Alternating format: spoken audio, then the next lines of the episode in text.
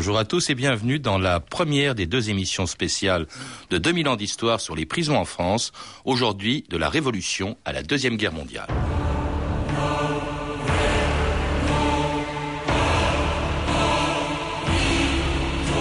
L'objet des prisons n'est pas de rétablir la santé des criminels ou de prolonger leur vie, mais de les punir. Alexis de Tocqueville.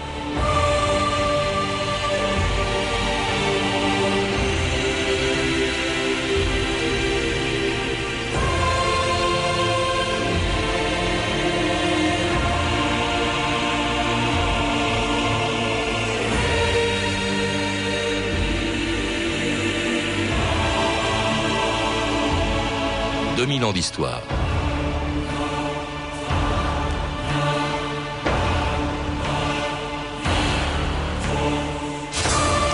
En France, la prison est avec l'école l'institution qui a fait l'objet du plus grand nombre de réformes. Et on ne compte plus les ministres, les philanthropes ou les philosophes qui, depuis la Révolution, ont tenté d'améliorer le système carcéral pour répondre à la fois à la nécessité de punir les criminels et de permettre leur réinsertion dans la société après qu'ils aient purgé leur peine. Mais deux siècles après les premières tentatives de réforme, les 60 000 détenus qui moisissent aujourd'hui dans les prisons françaises vivent encore dans des conditions inhumaines, indignes du pays qui a inventé les droits de l'homme, au point qu'ils pourraient presque regretter le sort des prisonniers de l'Ancien Régime, lorsqu'au Moyen Âge, M. de la Personne devenait le premier gouverneur de la plus célèbre prison française, la Bastille. J'aimerais voir une cellule. Ouvrez-nous la plus belle, la 5. Passe. Ah, oui, oui. Il m'apparaît que celle-ci réunit toutes les qualités. Salubrité, aération, épaisseur des murailles, solidité à toute épreuve des barreaux, et j'irais même jusqu'à dire euh, confort. Depuis douze ans, sans me lasser, je m'égosille à plaider pour les pauvres gens, contents de famille et non pas de logement. Ils ont maintenant de quoi se loger. On leur a construit la Bastille. Jean-Claude Vimon, bonjour. Bonjour. vous avez peut-être entendu la voix de Gérard Philippe dans cet extrait du film de Sacha Guitry, Si Paris nous était conteur. Je ne sais pas si la Bastille était aussi idyllique que dans ce, que dans ce film. Euh, C'était en tout cas une époque où euh, la prison n'avait pas la même fonction qu'aujourd'hui. Dans un petit livre passionnant sur les prisons, vous écrivez quelque chose qui peut surprendre aujourd'hui, c'est que jusqu'à la Révolution, il y avait bien sûr des prisons, mais il n'y avait pas à proprement parler de peine de prison. On condamnait au bagne, on condamnait à mort euh, ou à des supplices, mais pas à la prison. Non, la justice de l'Ancien Régime cherche avant tout à manifester euh, la magnificence du pouvoir royal, la majesté royale, et cherche en quelque sorte à prendre euh, le corps des condamnés, à euh, exercer une prise sur, sur leur corps par des châtiments particulièrement durs, et la prison ne sert qu'à tenir ces détenus en attente de pouvoir les questionner, la fameuse question judiciaire, pour ensuite euh, frapper leur corps, éventuellement leur famille, et ensuite les exclure, les bannir, les expulser. Et donc euh, la prison n'est qu'un lieu provisoire de détention, même si au XVIIIe siècle, on voit se développer des formes d'emprisonnement pour certaines catégories, les femmes qu'on ne peut pas mmh. envoyer au bagne, et les bagnes existent depuis 1750 dans les ports, précédemment c'était les galères, et les femmes ne sont pas envoyées au bagne, et de la même façon, les mendiants, les miséreux euh, sont de plus en plus envoyés vers des hôpitaux généraux ou vers des dépôts de mendicité, et donc se développent des lieux d'enfermement. Qu'on appelle d'ailleurs plutôt des... Oui, c'est ça, des lieux d'enfermement plutôt que prison, hein, c'est ça. Voilà, des lieux d'enfermement pour tenir ces marginaux de la société d'Ancien Régime, euh, ceux qui troublent l'ordre dans les villes et qui euh, sont à la merci de sentences des euh, lieutenants de police qui les envoient dans ces endroits où on commence déjà à s'efforcer de les faire travailler. En tout cas, on les met à l'écart et alors ils y sont envoyés dans, dans, ces, dans ces endroits, dans ces lieux d'enfermement, soit par la famille hein, qui veut se débarrasser d'eux, soit par le hein, c'est ce qu'on appelle les fameuses lettres de cachet, en fait c'est l'arbitraire, et on les envoie euh, dans des établissements, dans des prisons d'État, hein, comme la Bastille, ou encore euh, dans des, euh, dans, des prisons qui sont administrées par des religieux, par des, il y a déjà des, des ordres religieux qui font de la prison, si je puis dire. Voilà, les lettres de cachet ont souvent euh, été seulement interprétées comme des lettres de cachet politique, alors que euh, toute une police des familles a été organisée par des ordres du roi, lettres de petits cachets, euh, autre expression pour les désigner, que les familles demandaient aux autorités de police locales, aux, aux, aux intendants de généralité, pour faire enfermer leurs enfants libertins, leurs vieillards dépensiers. Voltaire lui-même a eu recours aux lettres de cachet. Et c'est vrai que la société du XVIIIe siècle s'accommode de ces enfermements tout en protestant contre les enfermements arbitraires qui émanent du roi et qui sont les lettres de grand cachet qui envoient quelques parlementaires, quelques auteurs de libelles dans les grandes prisons d'État. Un arbitraire en tout cas auquel la Révolution allait mettre un terme quelques jours après la chute de la Bastille, précisément dans la Déclaration des droits de l'homme. La loi est l'expression de la volonté générale. Nul homme ne peut être accusé, arrêté, ni détenu que dans les cas déterminés par la loi. Tout homme est présumé innocent jusqu'à ce qu'il ait été déclaré coupable. Nul ne doit être inquiété pour ses opinions, même religieuses. Alors c'était quelques-uns des articles de la Déclaration des droits de l'homme au début de la Révolution. C'est d'ailleurs de la Révolution que date au fond la prison moderne, celle que l'on connaît aujourd'hui, avec euh, à l'époque euh, l'apparition de quatre types de prisons, ce qu'on appelle les maisons d'arrêt, les maisons de justice, les maisons de correction et les maisons de détention, puis bientôt les maisons centrales. Euh, on ne sait pas très bien, même aujourd'hui, à quoi correspondent ces différentes prisons. Jean-Claude Vimont. Au début de la Révolution, les constituants ont souhaité, par le premier code pénal français, celui de 1791, qu'on a un petit peu oublié par rapport à celui de 1810, établir une distinction entre les différents prisonniers et placer au cœur de la pénalité un système qui serait la privation de liberté, donc l'emprisonnement et l'obligation de travail.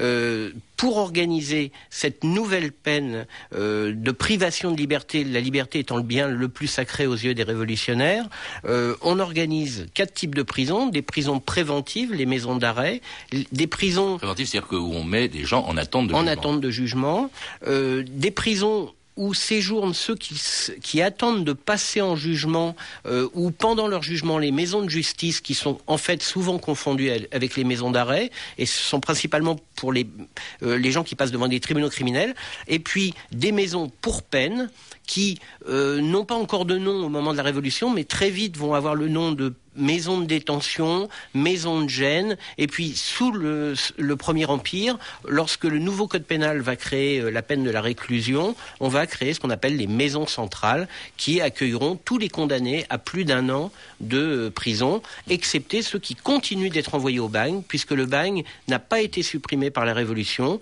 Euh, change de nom mais continue d'exister. Alors des prisons qui sont sous la responsabilité non pas du ministre de la Justice comme aujourd'hui, mais du ministre de l'Intérieur, c'est-à-dire de la police. Et ça, ça a duré un siècle, Jean-Claude Vimont. Oui, de, 1795 jusqu'en 1911, euh, les prisons ont été sous l'autorité euh, du ministère de la Justice et pour la région parisienne, on pourrait dire sous l'autorité du préfet de police de, de, Paris. C'est un, une organisation organisation, euh, disons, administrative euh, qui a eu pour euh, effet de mettre mal à l'aise les magistrats qui n'avaient aucun aucun contrôle sur l'univers des prisons et euh, périodiquement les magistrats sondent ce qu'ils appellent la plaie vive des prisons pour mm. s'émouvoir de, euh, de l'état de ces prisons. Alors cela dit, l'État n'est pas, pas très brillant et dès cette époque-là, euh, il y a des ministres de l'Intérieur, donc responsables des, des prisons, qui déjà songent à des réformes pour améliorer, pour humaniser la prison. Il y a notamment un ministre de l'Intérieur de Louis XVIII, Descases, qui est un des premiers à penser à, à une réforme de la prison, en tout cas essayer de la, de la faire appliquer. Dès, 1819, euh, Decazes euh, est à l'origine de l'organisation d'une société royale pour l'amélioration des prisons qui va euh, réunir tous les philanthropes de ce temps, quelle que soit leur appartenance politique, pour améliorer des prisons qui, il faut bien le dire, euh, avaient été euh, laissées en l'état pendant la Révolution et pendant l'Empire, puisque les urgences de l'heure n'étaient euh, pas l'univers carcéral, et donc pour une restauration des prisons, pour une réforme des prisons, avec quelques principes qui étaient de mettre fin à l'arbitraire des geôliers, euh, des concierges de prison, des directeurs de prison de cette époque, de mieux classer les détenus, séparer les femmes des hommes, les enfants, des adultes, les prévenus des condamnés, mettre au travail euh, tous ces prisonniers et surtout améliorer l'hygiène des prisons. Donc un programme de réforme et des réalisations réelles, en particulier dans la région parisienne. Euh, des budgets assez conséquents ont été dépensés pendant la restauration pour cette réforme des prisons. L'idée, c'est de réhabiliter en fait les, les, prisonniers une fois que leur peine est purgée, de permettre en tout cas leur réhabilitation. Voilà, parce que depuis la Révolution, depuis le Pelletier de Saint-Fargeau, il y a une vision optimiste de l'homme qui peut s'amender, qui peut s'améliorer et qui est présente dans le Code pénal de 1791, qu'on trouve chez ces philanthropes de la Restauration. Alors une vision optimiste que ne partage pas bien sûr le chef du bagne de Toulon, le sinistre Javert des Misérables de Victor Hugo.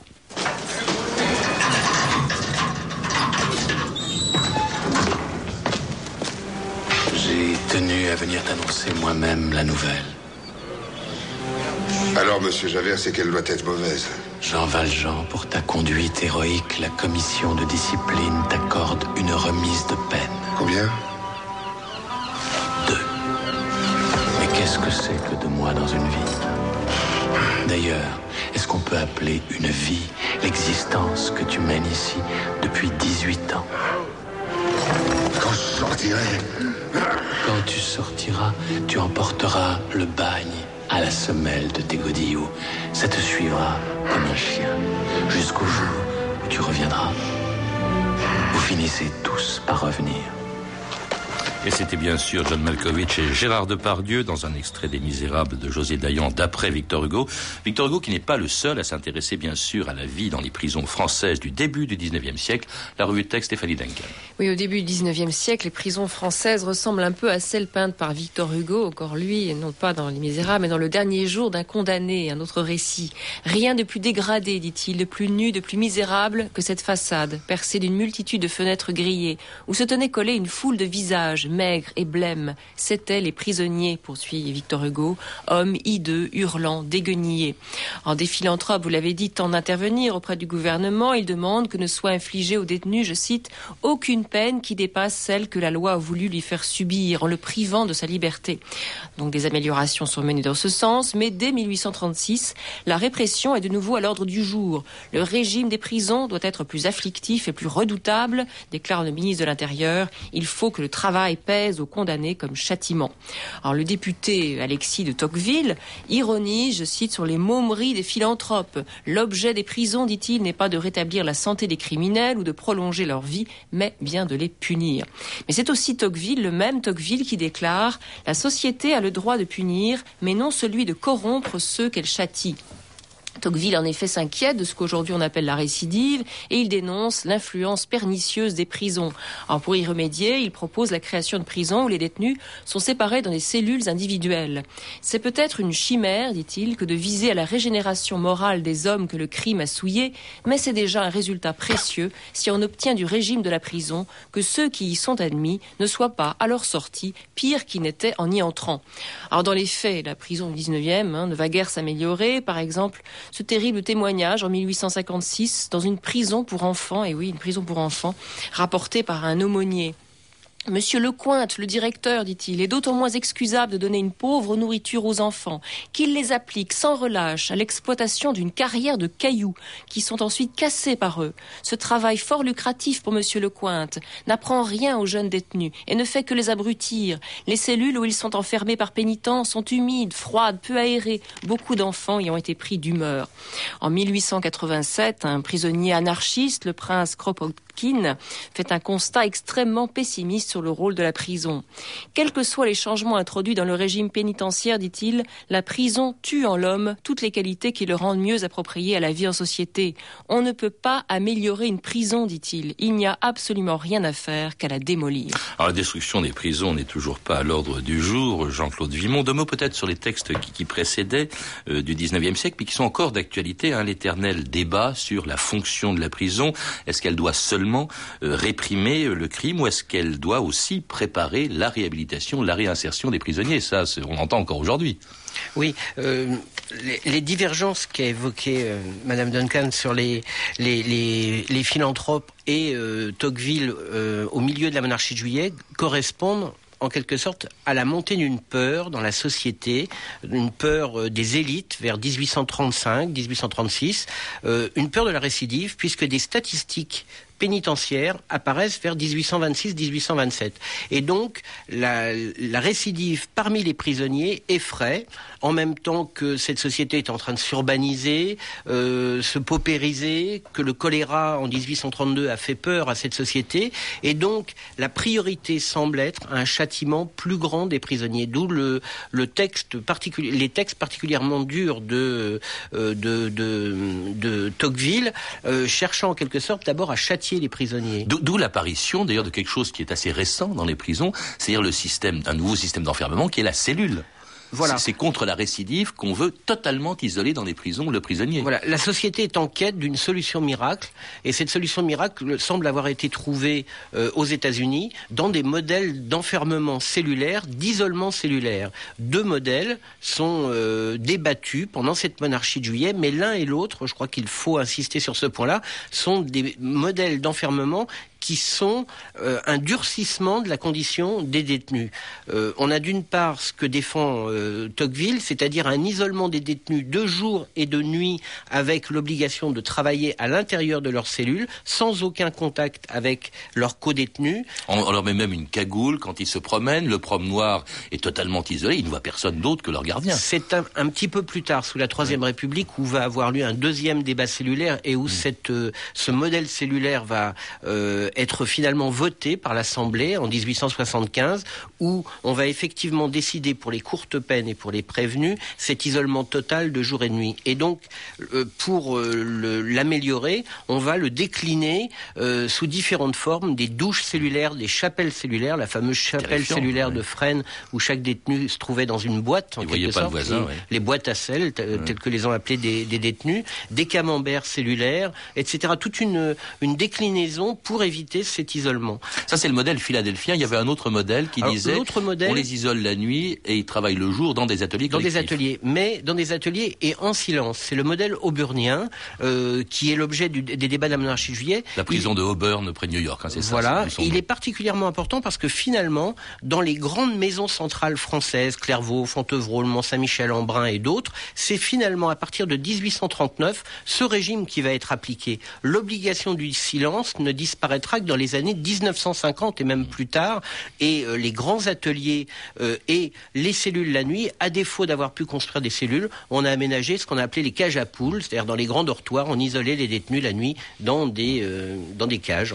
Et on crée pour cela des prisons nouvelles, hein, comme celle de Fresnes en 1898, qui a plus de 1600 cellules, où, aussi on, on essaye d'améliorer, enfin d'améliorer, ou en tout cas de transformer d'autres prisons, comme la prison pour femmes de Saint-Lazare, qui a inspiré cette très célèbre chanson écrite en 1887 et, chantée par Aristide Bruand en 1911.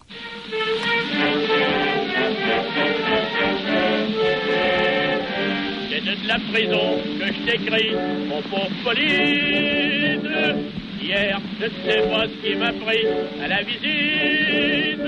C'est des maladies qui se voient quand ça se déclare.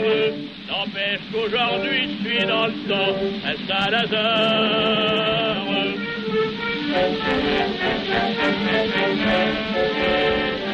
Mais pendant ce temps-là, toi, vieux chien, et que tu vas faire Peux t'envoyer rien de rien, c'est la misère.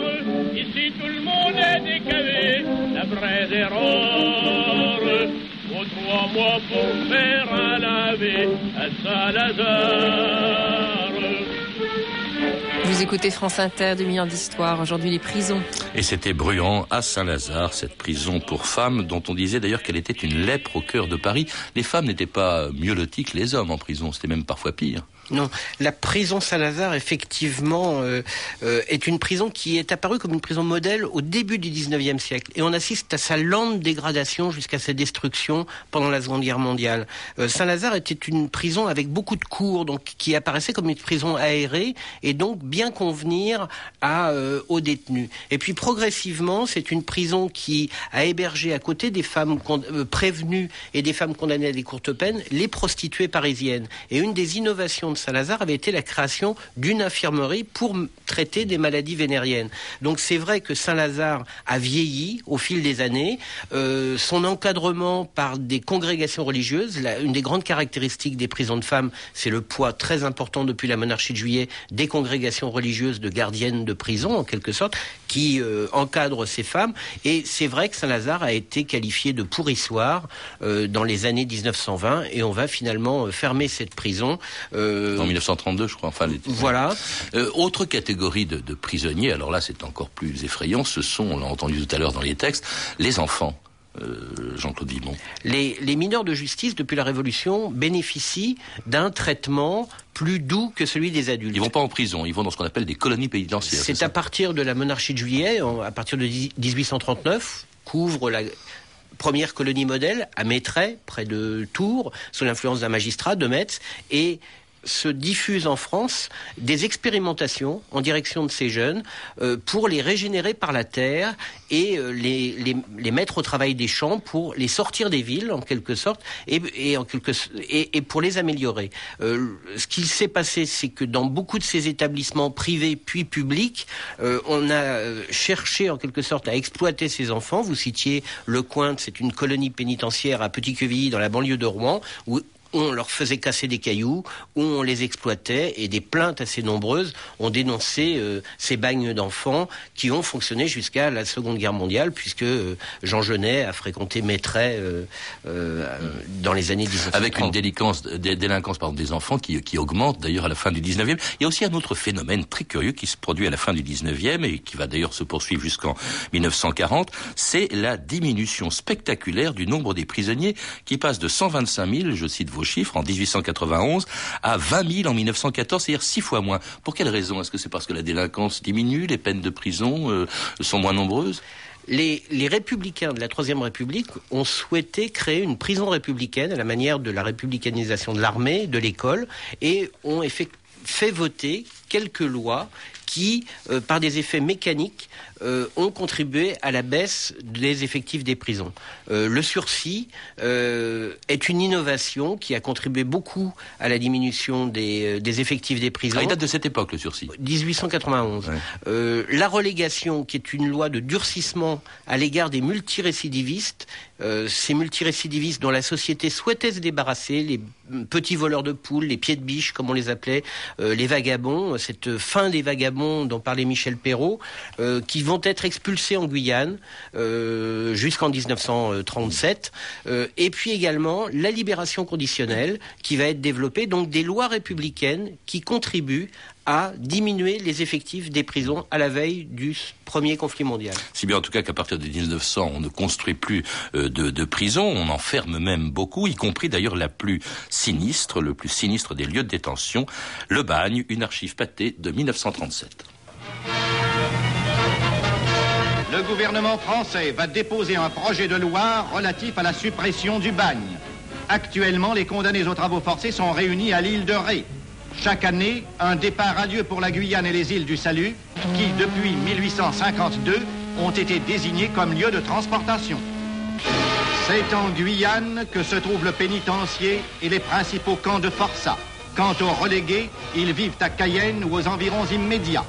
En créant ce bagne, le législateur espérait obtenir les classifications indiquées par la durée des peines, autant que par l'âge et le caractère des individus.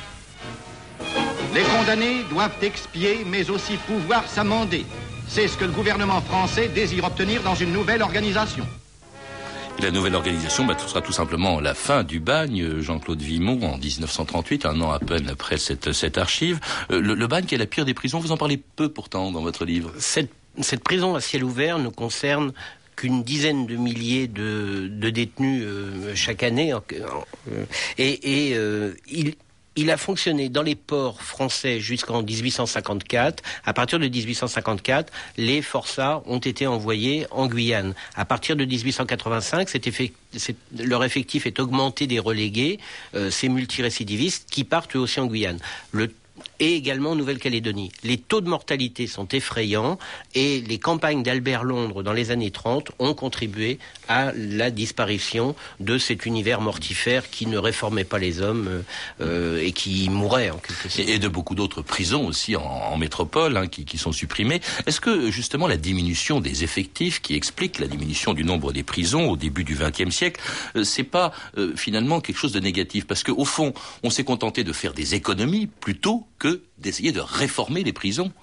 La baisse des effectifs a incité euh, les ministres des, Finances, euh, Poincaré en particulier, à fermer énormément de prisons euh, plutôt que de les réformer. On ne voyait pas l'utilité de s'intéresser à un univers qui ne concernait que 20 à 30 000 condamnés et on n'a pas saisi cette chance de réformer un univers qui lentement se détériore.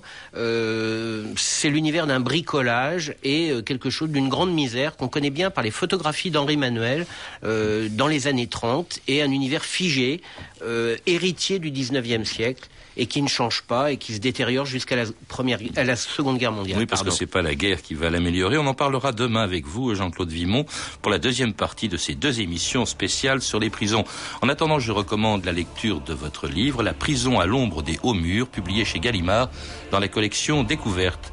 Vous avez pu entendre des extraits des films et téléfilms suivants Les Misérables de José Dayan, La Révolution française de Robert Henrico, Si Paris nous était compté de Sacha Guitry, ainsi qu'une archive pâtée de 1937 issue du journal de votre année distribué par Montparnasse Vidéo. Vous pouvez retrouver ces renseignements et une bibliographie plus complète en contactant le service des relations avec les auditeurs au 0892 68 10 33 34 centimes d'euros la minute ou consulter le site de notre émission sur franceinter.com. C'était 2000 ans d'histoire, la technique Mathias Alléon et Antoine Viossa, documentation Virginie Bleuclenet et Claire Tesser, revue de texte Stéphanie Duncan, une réalisation de Anne Kobilac. Une émission de Patrice Gélinet.